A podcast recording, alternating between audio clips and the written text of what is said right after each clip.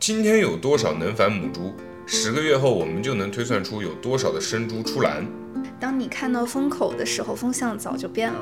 如果你不减产，我也不减产，那生猪的供给就不可能减少，就没有办法迎来下一个周期。我知道你后面要说什么，你是不是要说、你是不是要说现在是抄底的好时机？我太了解你了。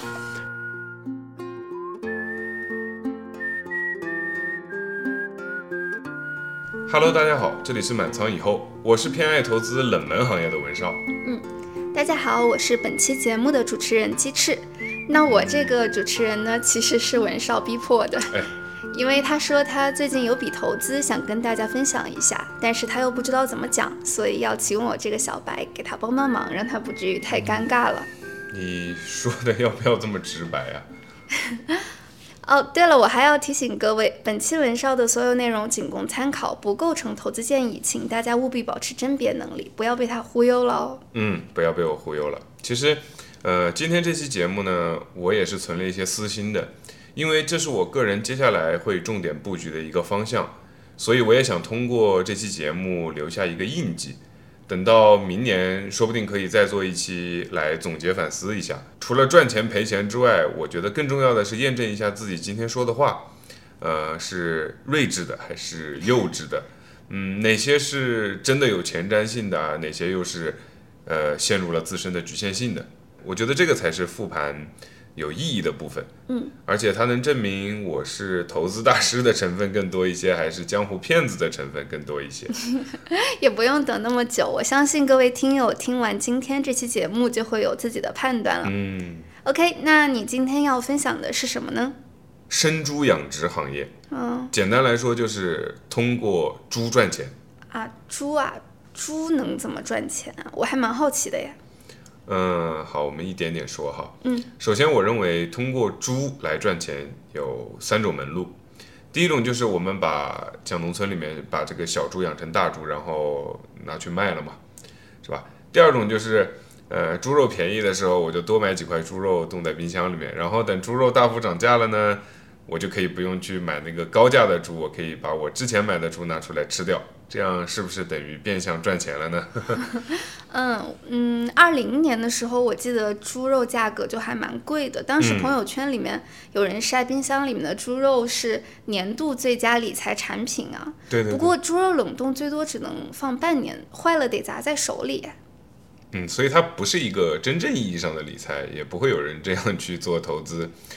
所以我侧重要讲的就是我现在在做的就是第3种，在股市里面投资生猪养殖的相关的一些上市公司，然后从这些养猪大户的生意里面分一杯羹。那你说的这个是有够冷门的哈。我听说最近几年火的都是人工智能啊、半导体啊那些科技赛道，你为什么偏偏挑了养猪这个听起来不那么高大上的行业呢？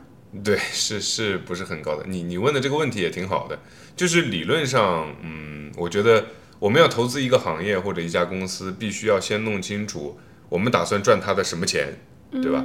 一般来讲，我们在股市就赚2种钱，要么是赚这个估值拉升的钱，要么是赚业绩提升的钱。比如说你刚才说人工智能 AI 是吧？如果我们投资 AI 的股票，肯定是要赚它的估值拉升的钱。因为业绩上没有哪家公司的 AI 业务是真的能够挣到很多钱的。又或者说，你现在去投资茅台，那肯定是赚茅台每年业绩提升的钱，因为市场的风口它不在白酒这边，也不会去赋予它美好的幻想。那养猪是赚的哪一种钱呢？养猪不是哪一种，是2种钱都赚。这么好吗？就是小孩子才做选择，大人全都要。2种钱都赚，我们一般叫戴维斯双击，但同时对应的2种钱都亏，我们就叫戴维斯双杀。所以它不是说一个什么好处，它其实是一把双刃剑。而有这种特质的行业，我们一般把它称之为周期性行业。周期啊，等一下，我可以问一下什么叫周期行业吗？可以。我想一下哈，周期性行业的特征就是。它有波峰波谷，这个你知道的，就像过山车一样，它有很高的时候也有很低的时候。那么在高的时候，我们就认为这个行业它处于一个繁荣的阶段，然后它在低位的时候我们就认为它处于一个萎靡不振的衰退的阶段。那为什么有的行业是这个周期行业，有的不算是呢？其实就是这个行业如果很容易受到市场供需波动带来的影响，我们就认为它是一个周期性行业。那生猪养殖呢，恰恰就是这么一个周期性，而且它还是一个强周期行业。我们一般称之为就是叫猪周期。猪周期，等一下，猪周期我没有听过不过我想先问一下，为什么养猪是一个强周期行业呢？表面上就是周期波动越大，它就越是一个强周期行业，比如说波峰越高，波谷越深，越是强周期。但是如果是内在的原因的话，这个你先等一会儿，我待会儿来给你解答。好，那什么是猪周期呢？其实所谓猪周期的循环轨迹，我们可以从猪价上涨说起。比如说猪肉价格一涨，那么养猪的人，就是养殖户，他看到能赚钱，他就自然而然会想要去扩大母猪的存栏量。那存栏量呢？对于存栏量，等一下，存栏量是什么？我真的都没听过耶。你这么理解吧，存栏量就是在饲养中的猪的数量，是吧？存栏量对应出栏量，出栏量就是可以出栏拉去卖的那个猪的数量，是吧？那猪肉价格一涨，这个养猪的人就希望能让更多的母猪生更多的小猪，好让他们拿去卖，对吧？那生猪的供应量慢慢增加上去了，就会导致什么？供给过剩嘛，供给过剩就会导致猪价的下跌。也就是说，让养猪的人慢慢不那么赚钱，甚至亏钱。等他们亏钱的时候，他们会大量的淘汰母猪，于是生猪的供应就减少了。这个时候需求还在，但是供给又开始短缺了，然后我们就又回到了循环的开端，猪价就又开始上涨了。我不知道我说这么一大串你理解了没有？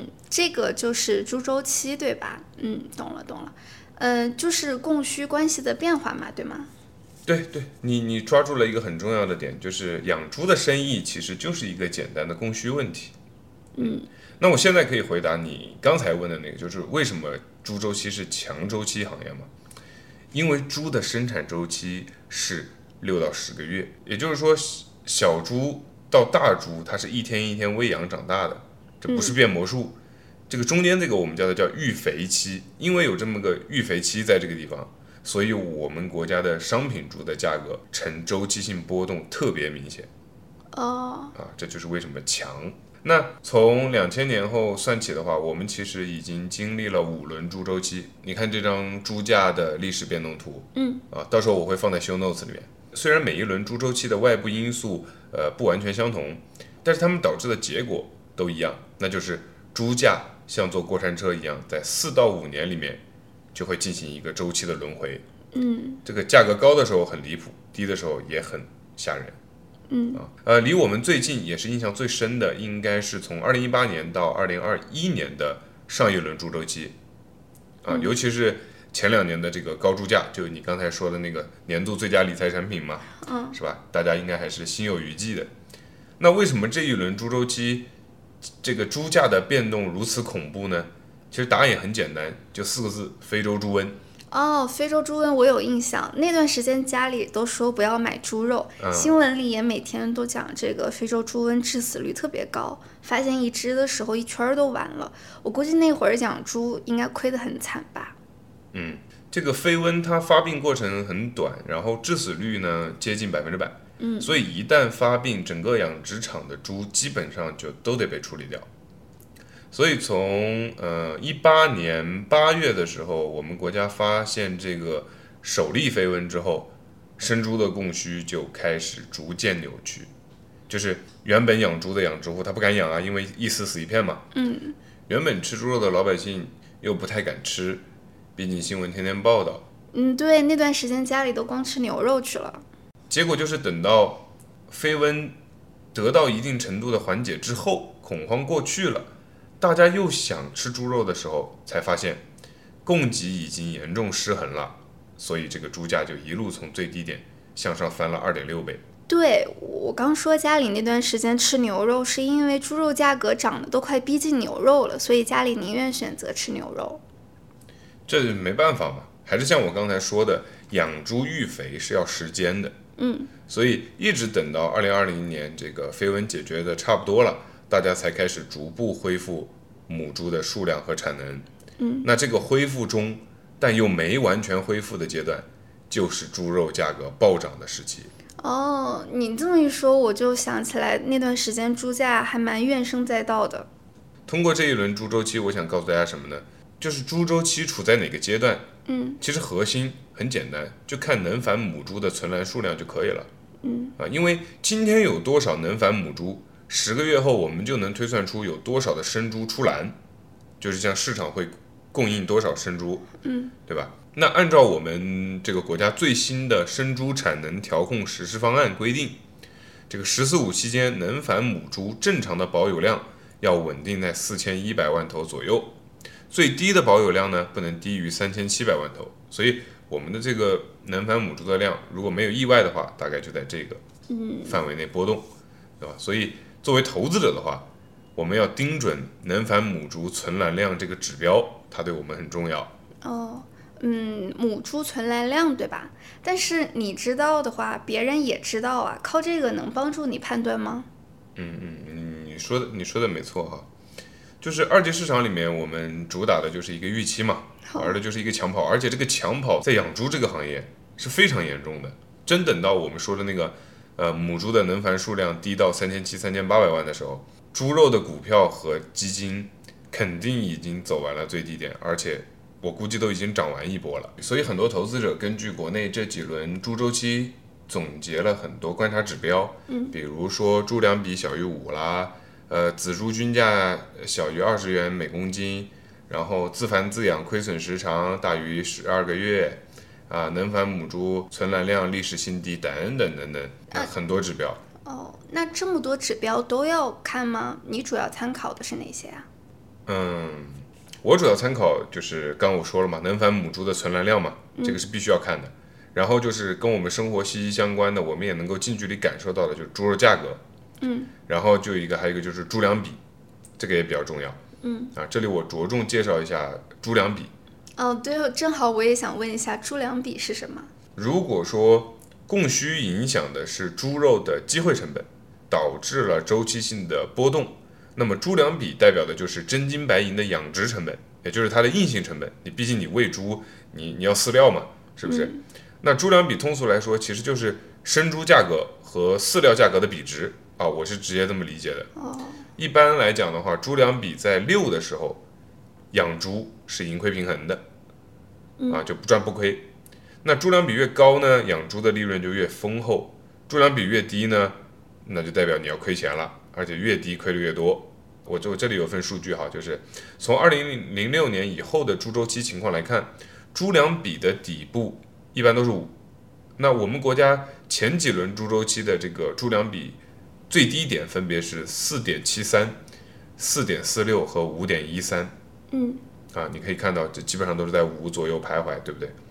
上一轮的猪周期呢，就是刚结束的这一轮猪周期，在2021年4季度的时候呢，它就达到了 3.79 啊，即便是到目前为止，就是说今年我们现在录这期播客是6月份嘛，是吧？5月份的猪粮比还是在5，原因是为什么呢？一个是猪肉卖的便宜嘛，啊，还有一个就是作为饲料原料的这个豆粕、玉米啊这些大宗商品，受宏观因素影响，比如说这个俄乌冲突嘛，是吧？这2年呢一直在高位，所以说对于养猪的这些养猪大户们来说，属于是2头砍，啊，是很惨的。好惨！哎，那刚刚说的其他的影响因素呢？比如说生猪均价那些。其实不管是仔猪均价还是生猪均价还是自繁自养的亏损时长，这些指标其实都是想从侧面来佐证什么时候行业处于大幅亏损。因为只有这个时候母猪产能才会去化，因为这里面存在一个博弈，就是虽然大家都不愿意去减少母猪的产能，因为肯定希望将来猪价起来的时候，自己的母猪可以多生猪仔啊，可以多卖钱啊，对吧？但问题就是，如果你不减产，我也不减产，那生猪的供给就不可能减少，就没有办法迎来下一个周期，猪价也不可能上涨。感觉就是在硬扛，对吧？然后看谁能扛到最后。对对对，就这个意思。所以说除了飞蚊这种外力影响可以直接杀伤这个母猪存栏量之外，剩下的就只能靠行业自身去淘汰。也就是说大家比谁的家体厚，是吧？谁更能扛。比如说现在头菌的亏损可能就是300到350元一头，你每多出来一头猪不光不赚还要亏这么多钱。所以对于养猪大户们来说，谁能扛到下一波就可以起飞，谁扛不住了就消失在猪周期的历史长河里面了。而且这样的淘汰其实在猪周期里面也已经很多年了。曾经我们 A 股的生猪养殖第一股雏鹰已经退市了，现在还有今年目前生猪养殖的4大上市公司里面，正也要退市了，具体原因我就不赘述了，好吧？反正就是因为这样那样的，大家对猪周期的一些判断失误，导致了他养猪的亏损刹不住车了，知道吧？养猪把自己养死了啊，所以就倒闭了。哦，听你说了这么多，所以我们现在是在猪周期的底部，对吗？毕竟你说猪粮比低于6就是亏损，那我们现在是5，然后我感觉猪肉价格也一直很便宜，我理解的对不对？嗯，对，你的这个理解其实是很棒的，就是而且如果单纯从猪粮比看的话，我们在5到6的这个成本线下面徘徊已经快2年了。但历史上呢，单轮跌破5的这个时间从来没有超过12周的。那就是3个月。那我就不明白啊，为什么这一波的猪周期的底部这么漫长啊？这个也正是我想讲的，很重要。我简单的概括一下，就是因为上一轮赚钱的时候给的太多了，大家现在养猪都养红了眼。养红了眼，有多赚钱啊？有多赚钱呢？在上一轮周期的这个景气区间里面，生猪自繁自养单头的盈利哈，最高接近3000块，而前几轮周期的最高点单头盈利不超过900块钱。你这是不是很变态嘛？所以这种变态的盈利空间使得产业里的投机氛围与前几轮相比那都不是一个等级的。3000可是900的3倍多啊，真的还蛮夸张的。所以这种暴赚带来的示范效应就成功的勾引了大批想通过这个养猪来致富的人群，是吧？但是当局者迷，旁观者清，我觉得这个社会向来都是挤破脑袋的地方反而赚不到钱。你也养我也养，是吧？刚刚我说了，那供给就不可能下得来的，价格猪肉价格也不可能上得去，是没有办法复刻之前行情的。而且我给你举个例子说明一下这些人有多疯狂哈。本来从2021年年初开始猪肉价格就已经大幅下滑了。2021年的4月到10月左右吧，整个行业其实已经进入了深度的亏损。但是到2021年的时候，就是因为亏损就会去化嘛，就会母猪产能就会去化，但是到了2021年的4季度开始，去化的导致了这个猪肉的价格稍稍能回本了，能稍微盈利一点了。那养猪的就按耐不住了，立马重新恢复产能，开始这个补栏。补栏就是增加这个母猪和这个生猪的数量。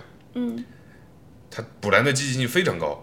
于是乎我们又看到2022年的4月到12月能繁母猪的存栏量从好不容易降到的4177万头又飙回了4390万头。供应本来已经到了合理区间了，结果又变成了供过于求，然后猪肉价格就又开始一路下挫。我想起来那句话，就是当你看到风口的时候，风向早就变了。每个养猪的人都想做风口上那只猪，结果就是风口被这么多的猪给堵死了啊，差不多就这个意思。而且就是你要看透这个现象的本质的背后，就是上一轮的暴赚它是有这个不可抗的外力影响的，就是飞蚊嘛，是吧？它属于一个行业黑天鹅事件，它是不以养殖户的意志为转移来改变，它是强行冲击这个市场的供需关系，把大多数人能赚钱变成了只有少数人能赚钱，所以才能创造出3000块钱那样的暴利嘛，是吧？那如果你像现在这样，我们现在也没有说是有什么飞蚊这样的外力去干扰，那我们的猪周期还是得回归产能的自然淘汰，它不会很过激的。哦，嗯，我总结一下啊，所以现在底部这么漫长的原因是上一轮由于非温导致供应稀缺，坚持养猪的人就都发财了，以至于每头能赚3000块钱。但是现在非温已经过去了，大家还在往里面不断的冲，生猪的供应就一直很充足，所以猪肉价格也提不上来，是不是这个样子？那说明你有认真听。局面就是这么个局面啊！理智的养猪人是不想减产，但被自然法则逼着减，他们是熬一天算一天。这个已经疯魔了的这个养猪人，就他的眼里面他只看得到那个曾经那个高昂的利润，他看不到这个黑天鹅的偶然性，或者说有的人他就想赌这一点，知道吧？他砸锅卖铁他也不减产，那到最后呢，这两股力量呢就形成了整个生猪养殖行业大内卷的现状。我知道你后面要说什么，你是不是要说现在是抄底的好时机？我太了解你了。也不能这么说啊！如果要我来判断，就是猪周期的低谷还有的熬，因为你看嘛，今年我看我这里还没有更新5月的数据，4月的能繁母猪是4284万头，那么对应的10个月后，也就是24年的2月份，生猪的出栏依旧是很多的，还是供大于求，所以你要猪价的反转，那可能要到明年了。但猪价是猪价，市场是市场。我确实也觉得市场的机会可能越来越明显了。真的吗？为什么这么说呢？等一下，这里我还是要提醒各位听众朋友，接下来的观点仅供参考哦。都是我个人的观察。那我开始大放厥词了。你来。就是说起来，我会觉得我们现在有一点像2011年到2016年的行情。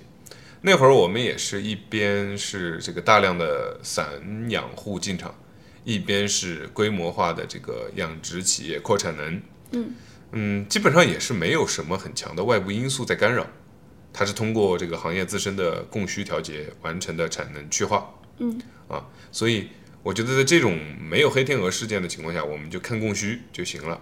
那供需是怎么样的一个状态呢？首先我们先说需求方面哈。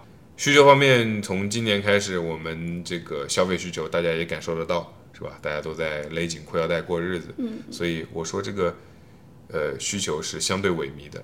这个萎靡不是说这个有到了什么令人发指的地步，因为猪肉这么便宜，消费萎靡它反而是一个好的替代品，对吧？就是少吃那种贵的肉啊，对吧？只吃猪肉都这么便宜，是吧？这养猪的人给了这么多福利。我这里主要说的是大环境看，就是我们整体对猪肉的需求，它肯定不是一个很旺盛的状态，这是需求方面啊。当然需求方面这个波动不是很大，我们主要还是谈供给。在供给方面呢，我刚刚说了，一直到明年2月份，这个生猪的出栏还是很多。那这里面罪魁祸首的就是之前史诗级的这个猪周期的赚钱效应啊，吸引了很多钱进来，不管是你这个外部资本的介入啊，还是这个各大猪企在这个高位扩产，还是这个散养的农户他压栏抗价，还有我刚才说的那个21年的那个二次育肥啥的，他们都延缓了产能去化的进程。然后刚才我们也总结了，这些养猪大户他们的逻辑是只要撑得下去，硬撑就会一直撑，对不对？那我们就判断他们什么时候撑不下去就得了呗，是吧？现在已经来来回回撑了2年了。其实很多养猪大户的资金面就紧张到引发暴雷潮了。那根据我的调查呢，就是各大猪企的这个资金链都极度紧张，生存已经很不容易了，就没有人敢下定论这个什么时候这个行情会反转。所以也不敢去瞎扩张，就是而且上市公司里面的这个天邦、正邦、澳农，他们已经上了刑场了，就是不是要破产的呀，就是要资产重组的呀，要么就是要退市啊，各种各样的。那大公司养猪大户已经是这个状态了，那些没有融资渠道的小散养殖户呢，他们可能就更早一步已经被淘汰掉了。所以既然已经到现在这样了，我们就是看压死骆驼的最后一根稻草是什么了，对吧？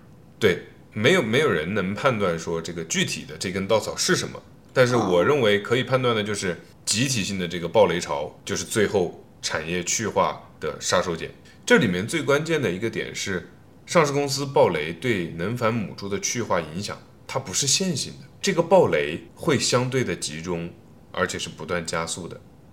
也只有这样，这个母猪去化的量才能超出绝大多数人的预料，去足够支撑新一轮的猪肉价格反转。对吧？那我觉得这个暴雷的时机，这个整体深度亏损导致暴雷潮的这个时机，应该就是今年下半年到明年上半年这一段时间。哦，你这个时间跨度可真长哎。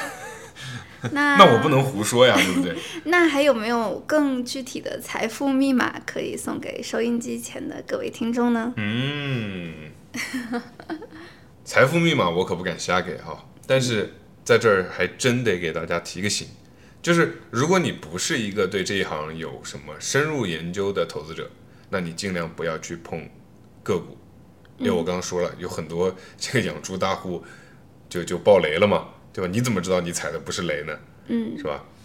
所以我自己呢是只会去投资行业的 ETF， 比如说这个畜牧养殖 ETF。这样的话，你就等于是拥有了一篮子这个猪企，可以做到分散风险。将来呢也不会错过行业上涨的红利。而且如果你要是定投，我刚刚不说了嘛，我觉得这可能是一个一年时间内的一个这个布局期。如果你是定投，也很容易补仓，就比较容易补仓，不太会有什么资金压力。我刚刚听到了关键词哦，畜牧养殖 ETF 是不是啊？我这里还想补充一个这个投资生猪养殖板块的好处吧，就是提升容错率。这个行业的表现，大家刚才听完了我说的逻辑，其实也应该能明白，它跟整个 A 股市场其实是呈弱相关特性的，就是涨跌是不跟大 A 同步的，它是跟着自己的行业动态，就说白了跟着母猪的能繁去化去走的。换句话说，就是你去埋伏了这个养猪， A 股跌你不一定跌，当然 A 股涨你也不一定涨，但是它是能跟你配置的其他品种去做一些对冲的，这在投资组合里面它毕竟是一个优势。好吧。好，我们聊了这么久，我虽然是个小白，但是也算是对生猪养殖这个行业有了一个基本的了解哈。我总结一下我的理解，你看对不对？好吧。你说。就是因为有猪周期，所以养猪大户的股价也是周期波动的。不同步波动，对，但也是波动的。然后我们国家上一轮猪周期因为非洲猪瘟的影响，所以又特殊又漫长。然后投资者如果想要抓住下一轮猪周期的风口的话，就要抄底。然后你觉得未来一年内就会出现这个抄底机会，对吧？就是低买高卖里面的低买应该就是这段时间。未来一年。所以那我今天的主持任务就算是大功告成了哈，感谢。最后还是要叮嘱大家，本期节目的言论只代表文少个人，不构成任何投资建议。如果大家还有什么疑问，可以留言跟文少 battle。 对，欢迎大家给我的分析查漏补缺吧。那我们这期节目就到这里吧，拜拜。